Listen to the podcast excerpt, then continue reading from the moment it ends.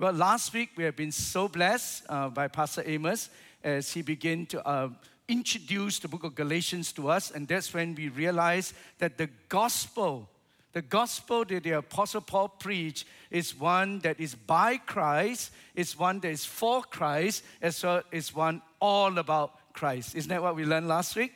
And this week, what's going to happen is that we're going to talk about where did this gospel come from? And what can this gospel actually do to us? And I think that's an important uh, subject. Now, let me introduce it this way. When I was growing up as a young Christian, uh, I often hear a lot of amazing conversion stories of former drug addicts or gangsters or prisoners, and their, and their conversion story is so dramatic. Their conversion story is so amazing that it makes my conversion story seem very lame. You understand what I mean? How did I come to Christ? Oh, I grew up in a nice family. I went to school. I struggled with identity issues. Then I went to a school camp. Someone shared with me the four spiritual laws. And then they asked me, Would I would like to receive Christ? I said, Yeah, I think so, yes. And then I prayed the sinner's prayer and I got saved. it seems really boring. You know, you understand what I mean? Hmm. seems really boring compared to these amazing stories that these people tell. And then sometimes I'm so tempted growing up as a Christian, maybe I should go out and smoke some weeds or beat up my neighbor or, you know, do something. And then I can turn around and can tell these amazing stories. How many of you ever feel tempted to do that? Actually, that is perverted thinking. That's perverted thinking. I'll tell you why. It's because it's only by the grace of God that I don't have to go to the pits. I don't have to go to hell in order, and, and only to come to Christ. You see, it's by the grace of God. I don't have to experience all this bad stuff before I actually turn to Christ. Because salvation is a gift from God.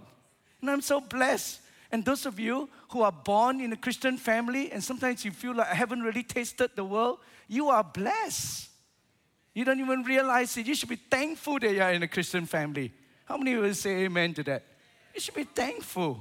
It's only by the grace of God. But this morning, we're going to be looking at an amazing conversion story of a Jewish man who was formerly known as Saul, and now we know him as Paul the apostle. And his story is recorded for us in Galatians chapter 1, verse 11 to 24. So if you have your Bibles with you, can I invite you to go there and now read this amazing story for you? And you'll find that this story is beautifully divided into three portions before, during, and after. It's like an amazing testimony. Okay, and here it goes Galatians chapter 1, reading from verse 11 to 24. I want you to know, brothers and sisters, that the gospel I preach, Paul now tell us, where did the gospel come from? He said, the gospel I preach is not of human origin. I did not receive it from any man, nor was I taught it. Rather, I received it by revelation from Jesus Christ. For you have heard my previous way of life in Judaism, how intensely I persecuted the church of God and tried to destroy it. I was advancing in Judaism beyond many of my own age amongst my people and was extremely zealous for the traditions of my fathers. But when God, who set me apart from my mother's womb, and called me by his grace and was pleased to reveal his son in me so that I might preach him among the Gentiles, my immediate response was not to consult any human being, but I go up I did not go up to Jerusalem to see those who were apostles before I was, but I went into Arabia. Later I returned to Damascus, and then after 3 years I went up to Jerusalem to get acquainted with Cephas, which is actually Peter, and stayed with him 15 days. I saw none of the other apostles, only James, the Lord's brother. I assure you before God that what I'm writing you is no lie. And then I went to Syria and Cilicia. I was personally unknown to the churches of Judea that are in Christ. They only heard this report, and here's the report the man who formerly persecuted us is now preaching the faith he once tried to destroy, and they praise God because of me. I think one of the greatest conversion uh, stories in the Bible must be that of the Apostle Paul. And his conversion was not only dramatic, but I think it was also drastic in its impact on Christianity. His conversion was actually a pivotal event that sets Christianity up to actually move from the Jewish world into the Gentile world. And perhaps that was why God had to raise Paul, who, who, is, who is not one of the original 12 apostles, and then use him as an apostle to the Gentiles. You see, the original 12 apostles, they were called to the Jews first. Okay, and, and, and, and they were all ministering in Jerusalem. Paul was different. He was unique. And that was why the false Jewish preachers that we heard about last week, these are the people who are trying to bring the, the, the Christians back into Judaism, you know, back into the law, trying to get them to be circumcised. These false preachers actually look at Paul and he was preaching this gospel of grace, and then they said, because he's, he's, he's non his non-conformity because he's not the same as the other 12 apostles therefore his mandate his message his ministry were not, was not from god that's what they were accusing him of and therefore they said he is not a true apostle but here in, in, in galatians chapter 1 verse 11 to 24 paul began to defend his apostolic calling now let me ask you what was his apostolic uh, authority based on? It is actually based on the gospel that he preached. What was his authority based on? It's based on the gospel he preached. So the question now is this where did his message come from? How did the message get to him? And what is this message all about? Does this message have any power at all? Those were the important questions he needed to answer. And these are the questions that would define his authenticity as an apostle. And you notice right from the start, the apostle Paul declared in no uncertain term that this gospel that he preached is not of human origin. It is not a human invention, but it is of divine revelation. He stated right from the beginning. So you look at verse 11 and 12 now. He said, I want you to know, brothers and sisters, that the gospel I preach is not of human origin. It is not taught up by some people. It is not of human origin, it's not a personal invention, but it is divine revelation. I did not receive it from any man, nor was I taught it. Rather, I receive it by revelation from Jesus Christ. Now, you, you ask yourself, how did we receive the gospel? all of us, if not, uh, I think all of us actually either learn it by reading, by studying, or somebody taught it to us. Is that, is that right?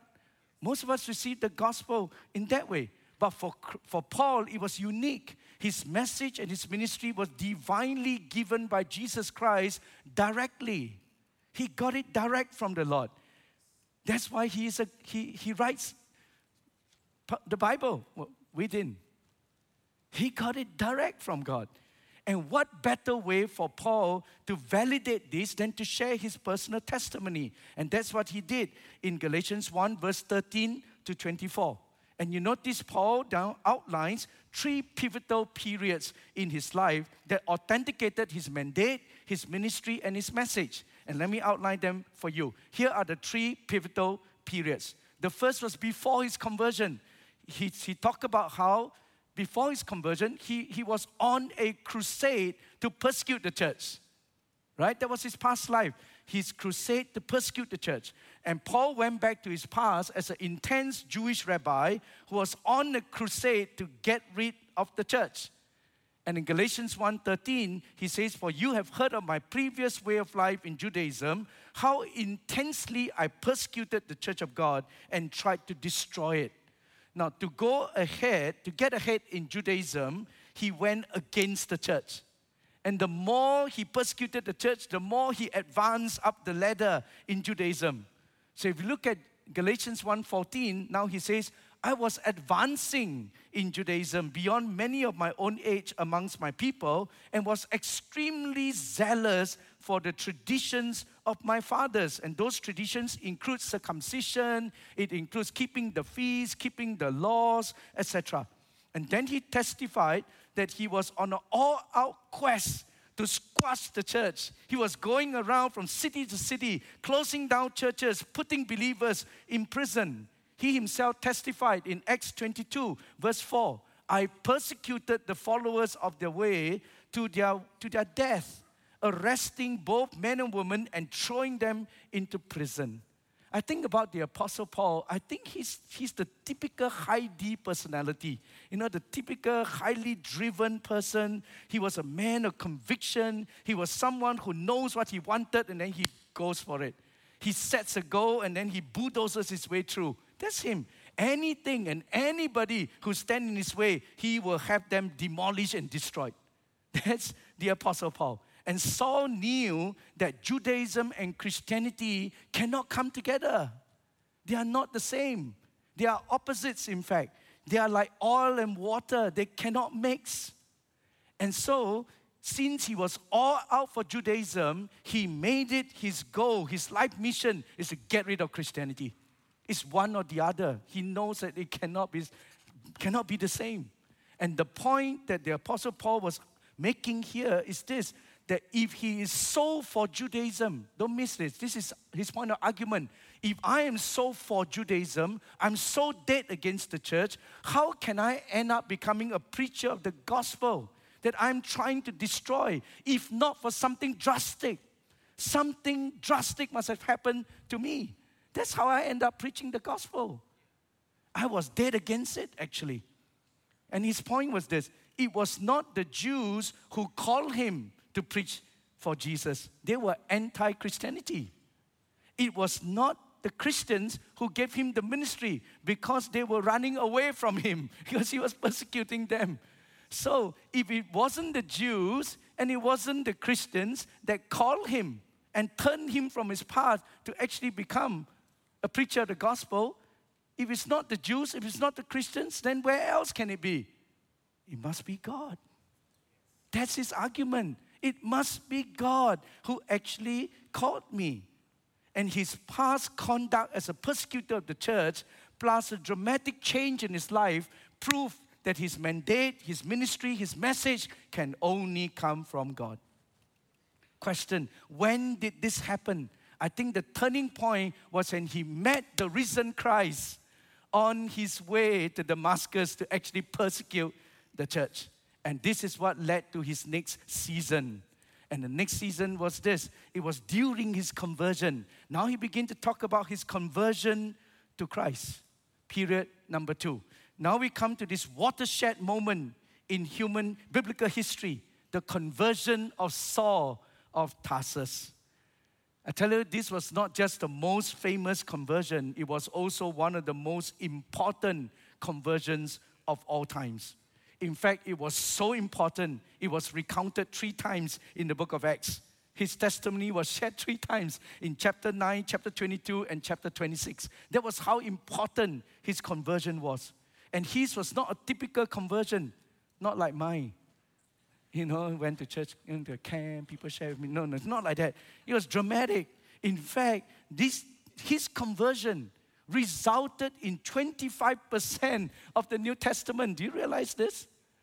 This guy's conversion resulted in 25% of the New Testament. In fact, Paul wrote one of the most important epistles in the New Testament, the book of Romans. The book that actually tells us what the gospel is all about. And, and Paul wrote this. This book, the book of Romans, was so instrumental to the conversion of spiritual luminaries like St. Augustine, Martin Luther, John Wesley. They all attributed their conversion to the book of Romans. These are spiritual giants of God who changed literally the spiritual landscape of history. The conversion of Paul the Apostle literally changed the world. How did it happen? I'll tell you how it happened. Acts chapter 9, verse 1 to 6 recorded this amazing encounter. Listen to this. Meanwhile, Saul was still breathing out murderous threats against the Lord's disciples, and he went to the high priest, asked him for letters to the synagogues in Damascus, so that if he found any there, any Christians there who belonged to the way, whether man or woman, he might take them as prisoners to Jerusalem. But as he neared Damascus on his journey, suddenly, hallelujah, I love suddenlies, you know, that's when God suddenly come into our midst. God intervenes, and suddenly you know, he, uh, a light from heaven flashed around him. He fell to the ground, heard a voice say to him, Saul, Saul, why do you persecute me? Persecute me. Who are you, Lord? Saul asked. I am Jesus whom you are persecuting. And he replied, Now get up, go into the city, and you'll be told what you must do. The Apostle Paul, at that time, he was Saul. He was on his way to persecute the church in Damascus. I can picture him typical high, highly driven, highly personality, riding up in front, you know, leading his troops towards Damascus. And then suddenly, out of a midday sun, you imagine that.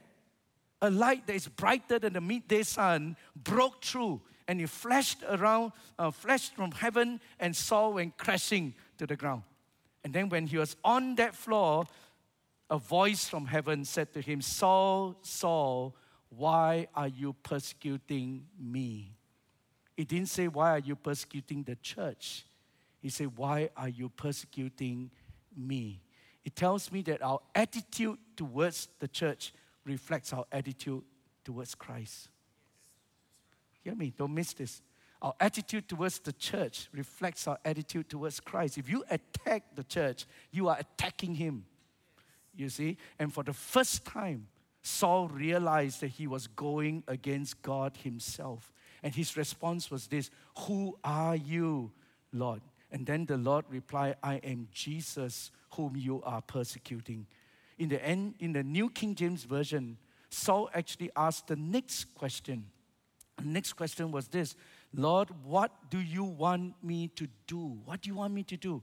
And then the Lord replied, Arise, go into the city, and you'll be told what you must do. Brothers and sisters, don't miss these two poignant questions that every single one of us have to ask. The two poignant questions of life is this Who are you, Lord? And then after that, we have to ask, Lord, if He is really Lord, then we say, Lord, what do you want me to do? Because do these two questions, friends, they define for us who our master is. And they define for us what our mission is.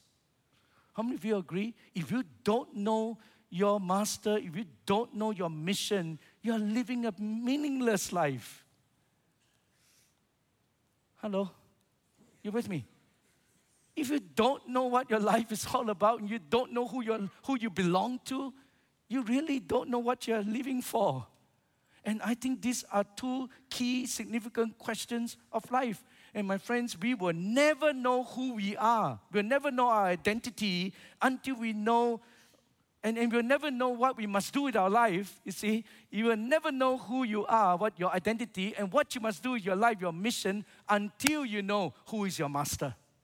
You know your master first, and then you will know your mission. That's why one of the advice I give to all young people looking for a life partner always think of these three things master, mission, then mate. Okay, master, mission, then mate. Some people just go for the mate first without even knowing the master. Then after that, you find you cannot fulfill your mission. Too bad for you. Master, mission, mate. I think that's a good way to look at it.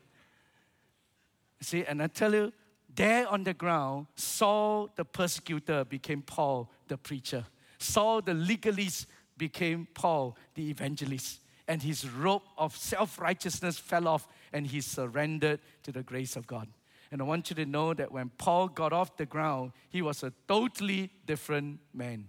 His life was radically transformed for Jesus Christ. It has been said, and rightly so, that the most important thing in a man's conversion is not what happened during the conversion, it's what happens after. See, it does not matter what moving experience you had, but the question is where did that experience move you? Hello? It's not what moving experience you have, it's where did that experience move you? Did your conversion result in real change in your life? It did for the Apostle Paul. From the pinnacle of Jerusalem, Paul is now sitting in a corner of a little house in Damascus, and the great religious leader of his time is now helpless. You know, he sat there for three days and three nights doing nothing. It must have been tough for this type A, highly driven person. He sat there, unable to see anything, unable to do anything for three days and three nights. I just cut my eyes on cataracts and I had to adjust for one month. I feel like my life is finished, you know. This guy was totally blinded for three days and three nights sitting there. And during these three, you know, he could not see a thing. But yet, ironically, for the first time, he could see everything. And during these three nights of three days of darkness, he realized how blind he truly was, how much he has misunderstood Jesus, how much he has missed the Messiah himself. And he realized at that point, I've got to lose my religiosity in order to gain Christ's righteousness. And it was during those three days he was he realized I'm trying to get to heaven on my own steam, but now I have seen the Messiah. And he never knew. He was he, he, he realized that he, he now know that all the laws and all the prophets actually pointed to Jesus Christ. And you know what he concluded? He concluded in Philippians 3 7. He says, Whatever was to my profit, I now consider loss for the sake of Christ. What is more, I consider everything a loss compared to the surpassing greatness of knowing Christ Jesus my Lord, for whose sake I have lost all things. I consider them rubbish that I may gain Christ. What was before was, profit for him has now become loss. What was once precious has become rubbish. What he once hated, he now pursue. All of the prestige, the status, the position, and all of that that he was tri- striving after, trying to get to heaven on his own steam, he realized that's all rubbish compared to the surpassing greatness of knowing Christ Jesus, my Lord. Hallelujah. I don't know about you. We should feel it in our hearts that we have come through that and we understood this wonderful gospel. For one who persecuted Christian, he now died with Christ. For one who lived by self effort, he now lived unto Christ. For one who lived by the law, he now lived unto Christ. For one who hated Christ, now he knows that Christ loved him. Saul of Tarsus has become Paul the apostle. What a radical conversion.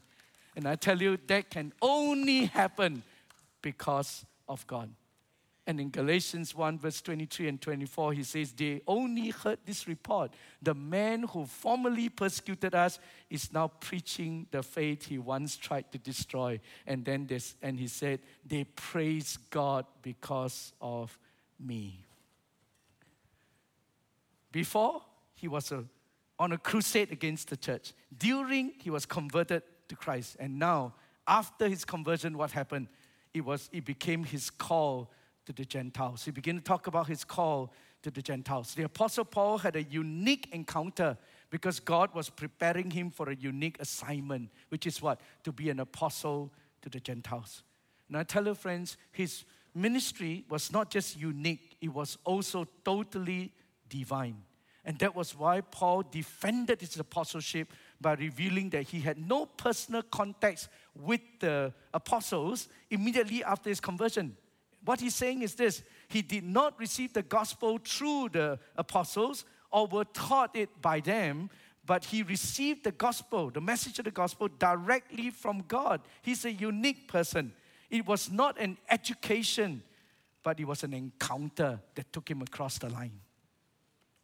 He wasn't educated in the gospel, he encountered the living Christ. And that's where he got his gospel from. So listen to what he said now in verse 15 to 20.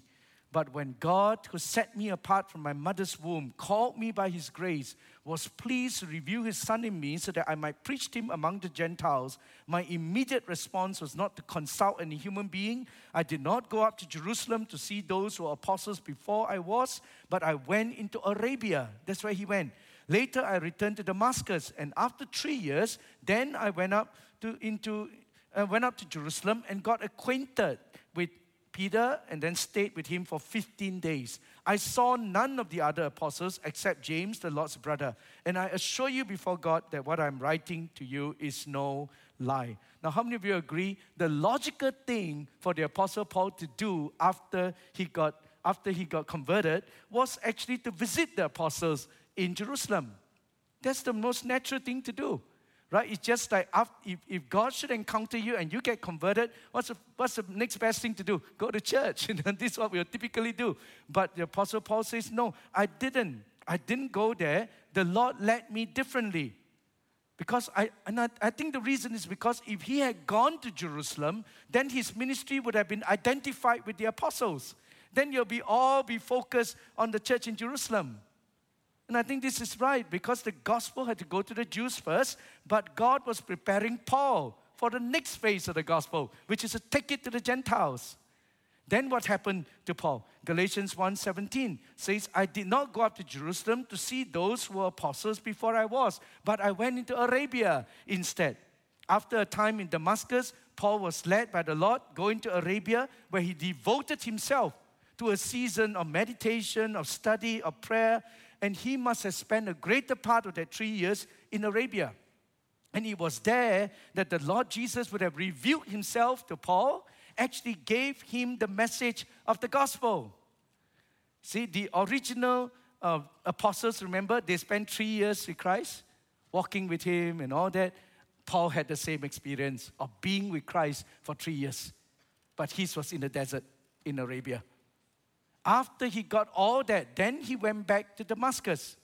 And how many of you know if he goes back to Damascus, it's actually quite dangerous? And I'll tell you why. Because the, the Jews in Damascus will be very upset with him because he has turned away from them and gone the other way, right? And because of that, he almost lost his life in Damascus. Now, I'll tell you where I got that from. Acts chapter 9, verse 22 to 25. Now, let me take you through all that so that you can see the big picture. And then I want to make one application for you before we close. Acts chapter 9, verse 22 to 25. Yet Saul grew more and more powerful while he was in Damascus, he became more and more powerful. He baffled the Jews living in Damascus by proving that Jesus is the Messiah. And after many days have gone by, there was a conspiracy amongst the Jews to kill him. But Paul, the Saul learned of their plan, and day and night they kept close watch on the city gates in order to kill him. But his followers took him by night, lowered him in a basket through an opening in the wall. And then Paul managed to escape as a result. And that was when he decided to go to Jerusalem. Then he went to Jerusalem and met Peter and James. But in between this time, how many of you know he was already preaching the gospel? The gospel he received direct from God, and he was already demonstrating the power of the gospel. So much so that it baffled the Jews, and they're wondering, wow, where did this guy come from? He was a curveball that came from don't know where. And then they were beginning to see people getting converted everywhere. It was only after that, then he went to Jerusalem. And even when he went to Jerusalem, none of the apostles wanted to meet him because at first they were not sure if he was for real. It was only because of Barnabas that he finally got a chance to meet Peter and James. How do I know that? Now, all this is actually in the Bible, you know. We just need to read it. Hello?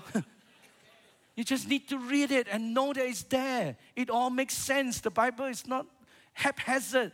It's very meaningful. You piece it all together and it's all there. You know, how do I know that Paul wasn't easy for him to see James and Peter? It's because of Acts chapter 9, verse 26. Listen to this.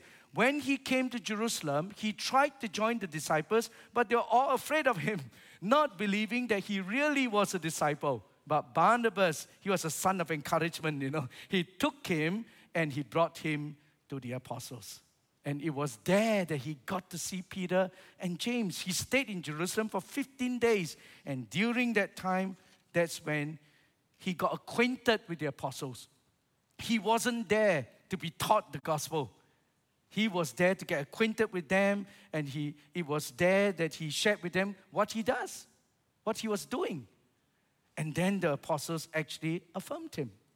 And thereafter, Paul went back to his hometown of Tarsus. And to go back to his hometown of Tarsus, he's got to go through two cities, which is Syria and Cilicia. And that's why you read verse 21 and 22. I went to Syria and Cilicia, and because he was on his way home.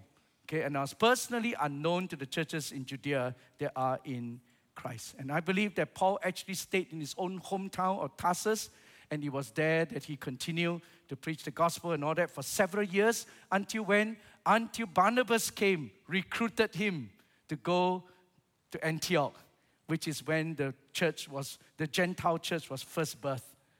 Okay, and it was Barnabas who actually recruited him, brought him to Antioch, and then the whole thing started from there. How do I know this? Acts 11, 25 and 26. Are you following me so far? Follow me, follow me, and then I'll nail it down for you. Barnabas went to Tarsus to look for Saul. You see, that's how he ended up in the Gentile world. Barnabas went to Tarsus, looked for Saul, and when he found him, brought him to Antioch. And then for a whole year, Barnabas and Saul met with the church and taught great numbers of people. And the disciples were first called Christians at Antioch. It was in Antioch, my brothers and sisters, that the Apostle Paul finally found his destiny and fulfilled his calling to the Gentiles. You see, by going back to his past conduct, by going back to his conversion, by going back to the divine calling that he had, the Apostle Paul make it very clear that no one can accuse him of inventing or corrupting his message or his ministry. So you ask me, when is the gospel true? It is when it is a gospel that Paul preaches. And everything that Paul preaches is written in here. That's when the gospel is true. And you know what, brothers and sisters? This gospel is now entrusted to us. Passed down to the generations, it is entrusted to you, it's entrusted to me. And I'm saying to you, my friends, it is our job to uphold this gospel. It's our job to defend this gospel. And it's our job to proclaim this gospel. There is power in the gospel of Jesus Christ. That's why Paul himself wrote in Romans 1 16 and 17, For I am not ashamed of the gospel, because it is the power of God unto salvation.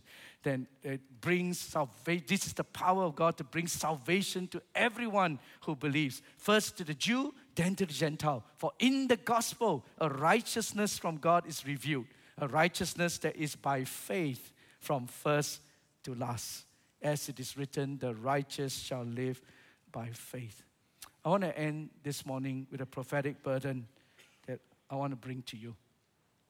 As convincing as Paul's conduct, Paul's conversion, and Paul's calling may be, what really nailed it for me was the transformation that we saw in his life. How many of you agree? Yes. That's what nailed it for me because it testifies to the transforming power of the gospel.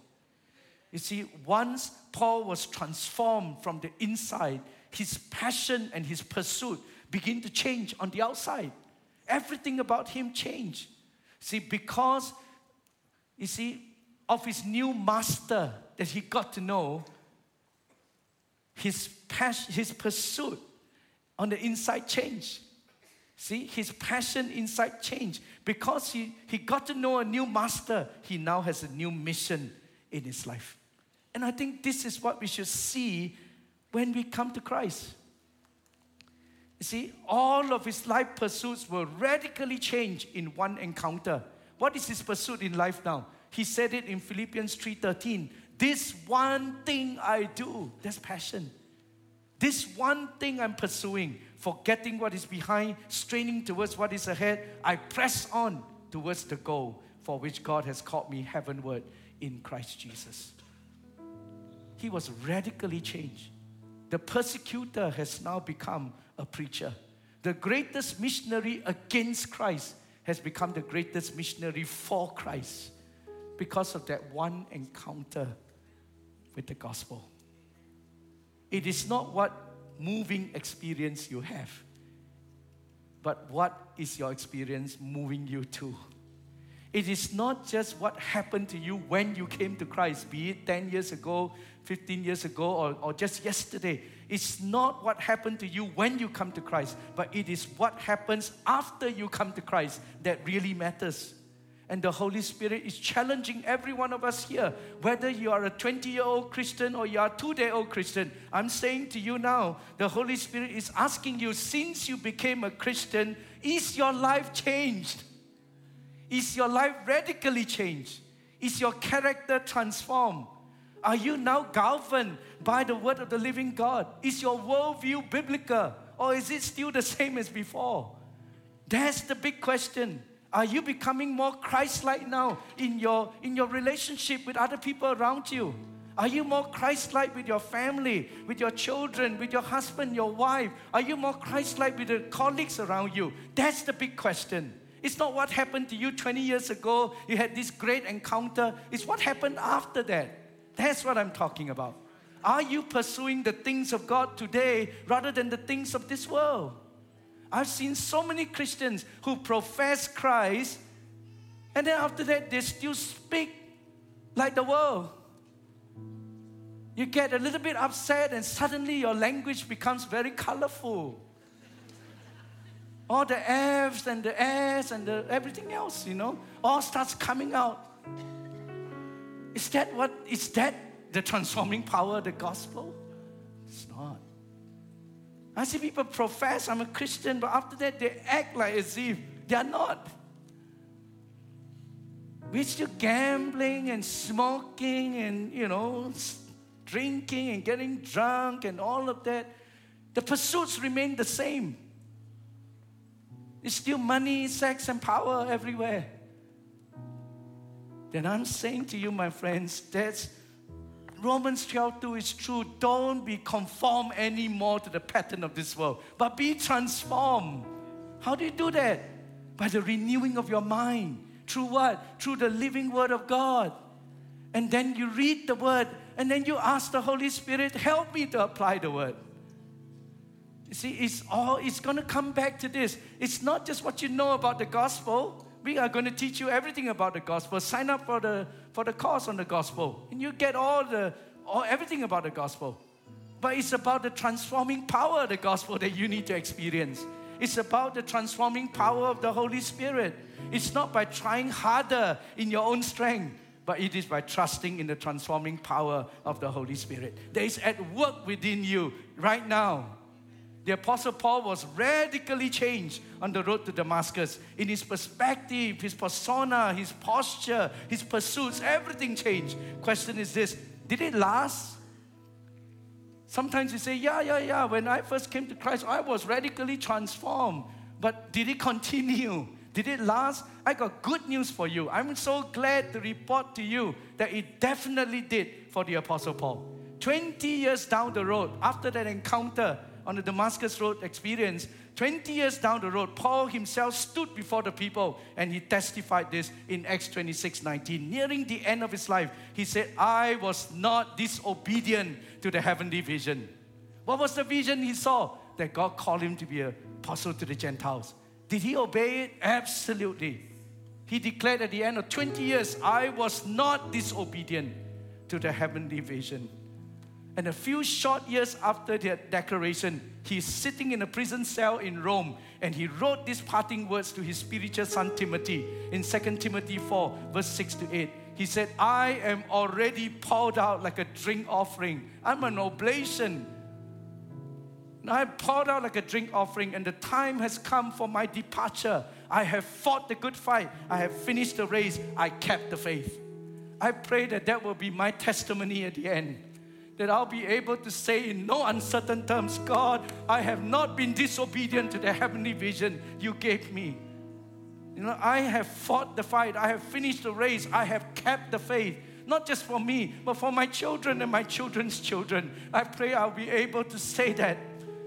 Paul was a man obedient to the heavenly vision. He did all of that. And we need to resolve to do the same. I don't care where you are right now. You could be far away from God, but today you can turn around and say, God, I want this. I want to be able to declare with the Apostle Paul, I have kept the faith, I have run the race, and I have done everything you call me to do. I have not been disobedient to the heavenly vision, not just for yourself, but for your family. Not just for you, your children, and your children's children. God, help us to do that. Amen. This gospel is not just for you to know, it's for you to experience. There is a transforming power in the gospel, and you can taste it for yourself. Taste and see that the Lord is good. He is. Stand with me to your feet, please. Thank you, Lord. Thank you, Lord. Allow me to pray, and then I want you to respond to Him as the Lord would lead you. Lord, I pray this morning that you will come and you speak to us. Lord, as we look at the Apostle Paul, what an amazing testimony he has been to us. Lord, to see him before and during and after. But God, thank you. It wasn't just a moment of encounter for the Apostle Paul, it was a lifelong transformation for him. And Lord, it is our desire also that we will experience the transforming power of your gospel and allow your gospel to change us from the inside out. Lord, we recognize that the gospel has that ability to do it. It is the power of God unto our total salvation, body, soul, and spirit. So come and speak to us this morning. In Jesus' name. I want you to just lift your hearts and city campus, you can take over. Lift your hearts to the Lord and let's worship Him. And then I'm going to invite you. You know, I don't, doesn't matter where you are right now in your walk with God. And some of you could feel that I'm so defeated. I've been through so much. I don't, I can't even see myself making progress. I want you to know the power of the gospel is here. The power of the Holy Spirit is here. And He can turn things around for you. Let's worship Him together, shall we?